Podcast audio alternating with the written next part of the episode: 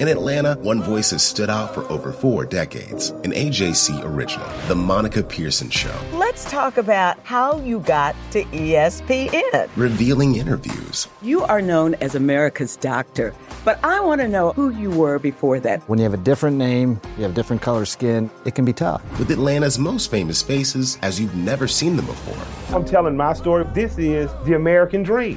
The Monica Pearson Show streaming now on AJC.com. The AJC's trusted veteran political voices, Greg Bluestein, Patricia Murphy, Tia Mitchell, and Bill Nigut, are the essential source for Georgia politics. The Atlanta Journal Constitution's Politically Georgia. Sign up for the newsletter, download the podcast, subscribe to the AJC. Hey, everybody. This is Doug Roberson of the Atlanta Journal Constitution with another edition of the podcast Southern Fried Soccer. It is Sunday, May 5th. And Atlanta United has defeated Sporting Kansas City 3 to nothing here at Children's Mercy Park in Kansas City, Kansas. Uh, two goals from Josef Martinez on either side of a beautiful goal by Ezequiel Barco uh, pushed Atlanta United to its first winning streak in the league this season. It is now up to 11 points. It will host Toronto on Wednesday in the second of a stretch of eight games in 28 days. As always, well, not always, but most of the time, I'm joined by Jason Longshore of soccerdownhere.net and 92.9 FM. Jason, this seemed to me and to some of the players and manager Frank DeBoer like it was probably their most complete performance this season. Yeah, that was what I said. Um, we were actually talking about it on the on the broadcast, and Mike said it was the best they've looked since uh, the MLS Cup final, and I think you even go further back than that because this was an Atlanta United team that came in and dominated possession against a team that typically dominates possession. And yeah, they were missing some pieces, but Atlanta United did what Kansas City generally does to teams and built as the night went on and that's what I thought was so impressive about it is they came out after Kansas City had a lot of energy to open the match and then slowly got possession and kept it away from Kansas City. They didn't see the ball for long stretches at a time and then started to pick them apart. And that was where Barco really started to shine. Pity Martinez looked good tonight. Darlington Nagbe, I thought, was very involved. And Barco was just immense, involved in every goal and involved in so many good plays for Atlanta United. Yeah, Barco, he's going to be missed. Um, he leaves the team tomorrow to go join up with the Argentina under 20 national team uh, for its World Cup in Poland. Uh, he could be gone and he can miss a few games or he can end up missing this whole stretch of games. I think he'll miss the whole stretch. Depending upon. Yeah, barring something really weird happening because their last group game is, is May 31st. Yeah. So he'll, he'll miss this whole stretch. He should be back for the Toronto match when league play resumes. Maybe back for an Open Cup match, depending on how Argentina's campaign goes. But this is an Argentina U20 team that they go to this tournament to win it. I mean, Right, they've won yeah. it six times. They, Yeah. They've won it more than any other country in the world.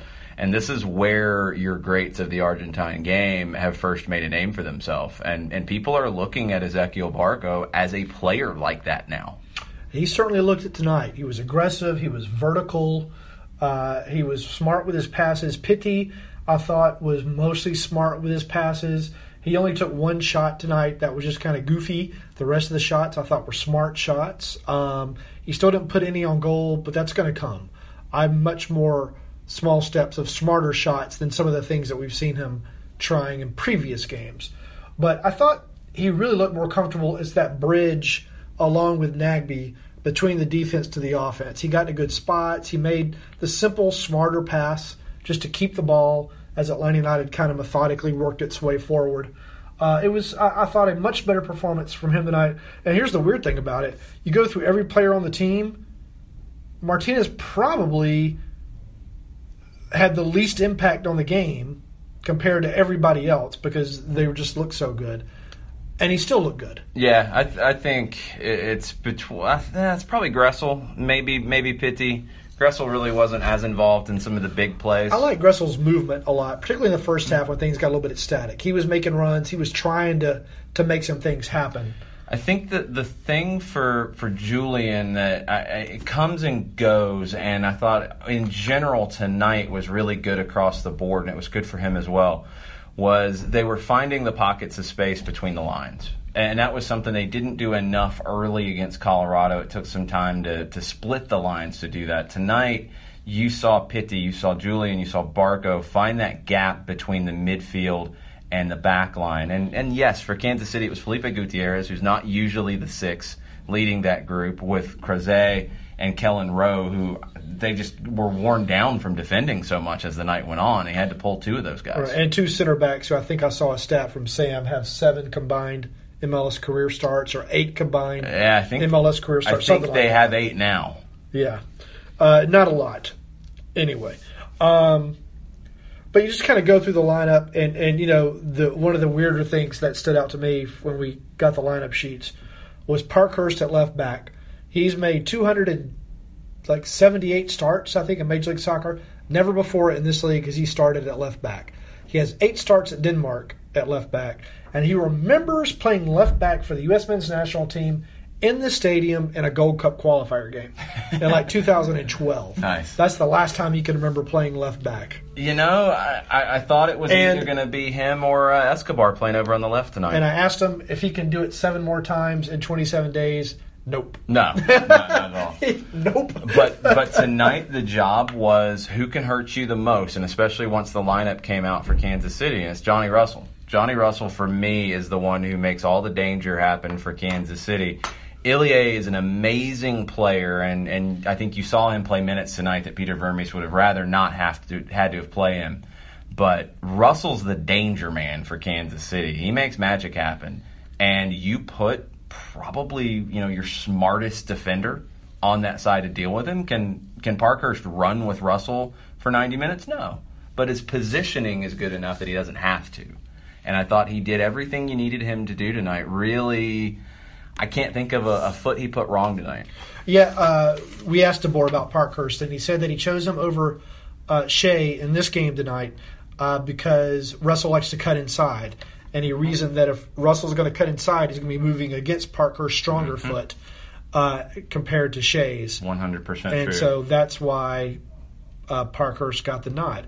I was looking up Johnny Russell's stats here. One shot he on had goal. One shot, one shot on goal, two chances created, uh, 58 touches, but only completed 56% of his passes.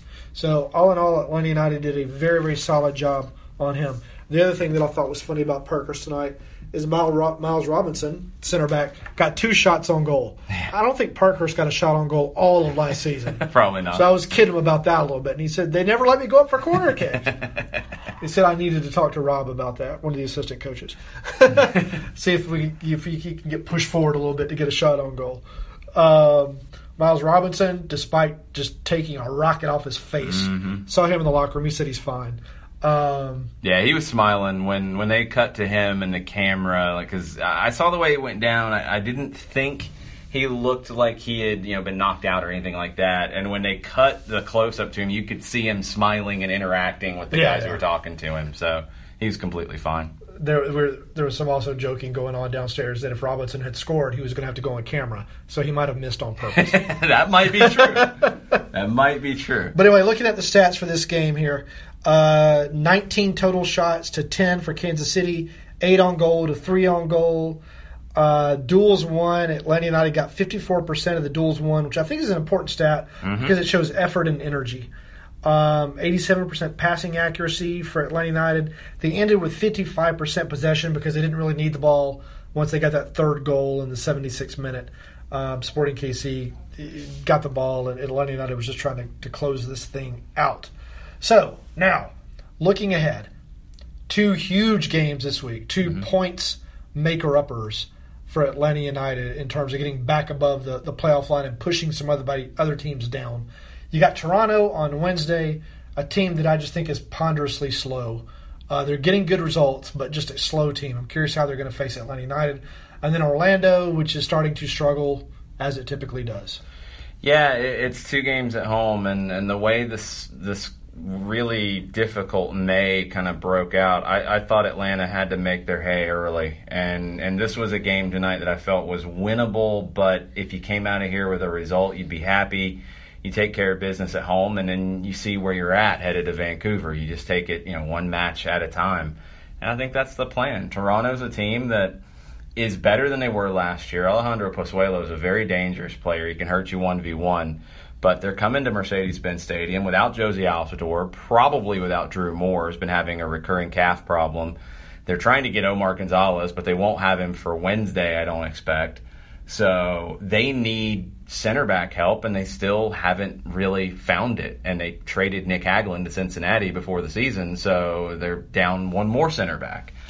Um, I, I don't know what Toronto is going to do here outside of magic from Pozuelo, and then you get to Orlando, and you know, do they get in their own head as they usually seem to do sometimes? Nani's dangerous. Mm-hmm. Uh, Orlando's looked best with Nani Mendez, you know, the Mueller, not Dwyer, not Kljestan in key roles. Yeah, you almost forget they're on the team at this yeah. point. Yeah, so they're going to come in though, and they're going to be rested. And Atlanta at that stretch next Sunday is going to have two games under their belt since Orlando played last.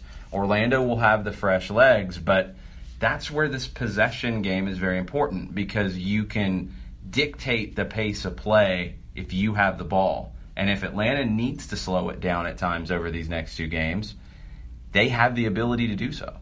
I fully expect uh, Toronto and Orlando are going to come in and just park the bus, just like we saw Colorado do, just like Dallas did most of the game after they got that early goal. Orlando will definitely try to. Toronto, they might. Um, I just don't think Toronto is fast enough to to I don't do know if they have the bodies to, to truly park the bus is the problem. Like tonight, I, I mean, it's not Peter Vermes' nature, and, and full credit to him for that. Um, his club has an identity, and, Right. and it's something that more clubs in the league need to have. You know how Sporting Kansas City is going to play, but he didn't have the bodies to, to bunker if he'd wanted to because he didn't have enough pieces to do it. right. I don't know if Toronto is going to be much different than that. And when you have a player like Pozuelo, you can you can defend a little bit more, but still try to find him in dangerous spaces. Atlanta has to know where he's at at all times. That is true. All right, well, we're going to wrap this one up. Uh, 3 0 win for Atlanta United. Again, its first winning streak in MLS this season. Uh, it improves to two wins on the road. Um, goals from Josef Martinez, Ezequiel Barco, and another from Josef Martinez, who two players are now tied for the team lead with four goals each. Uh, wraps it up. Jason, what do you have coming up this week? Uh, Overreaction Monday tomorrow, not in the morning because I'll be on a plane. Uh, it'll be from 6 to 8 p.m. on the Soccer Down Here app, on Spreaker, on soccerdownhere.net, and then we'll have coverage on 92.9 The Game for Wednesday starting at 6.30 with the Five Stripes Countdown. All right, and I'm going to I'm updating the game story as we're well as soon as we finish this podcast. Uh, I'll have player ratings. I'm going to have a sidebar on Barco, uh, possibly a sidebar on Pity, sidebar on Michael Parkhurst, and a sidebar on uh, what the what this performance means for the team in this upcoming stretch of games. I hope you'll follow me on Twitter at Doug Roberson AJC, on Facebook at Atlanta United News Now, and I hope you'll subscribe to the Atlanta Journal Constitution. Again, Atlanta United 3 0 winners against Sporting Kansas City. I'm Ernie Suggs, race and culture reporter for the Atlanta Journal Constitution. And I'm Nedra Rhone, lifestyle columnist. Atlanta has been known as the Black Mecca for so many years, but that means something different to everybody. It means everything to me. I've been living here for 24 years, and I am still amazed at how rich the city's black culture continues to grow. Every day I wake up, I learn something new. Well, you all can learn something new by subscribing to the Atlanta Journal Constitution's new newsletter called Unapologetically ATL. It's all about the people, the events, and the entertainment happening in metro Atlanta that black people might want to know about. Like historically black colleges and universities, Atlanta's thriving art scene. and the city's growing neighborhoods. Wherever you live, we want to hear from you. We want to hear what issues are important to you. So subscribe today at www.ajc.com slash unapologetically ATL. Only from the Atlanta Journal Constitution.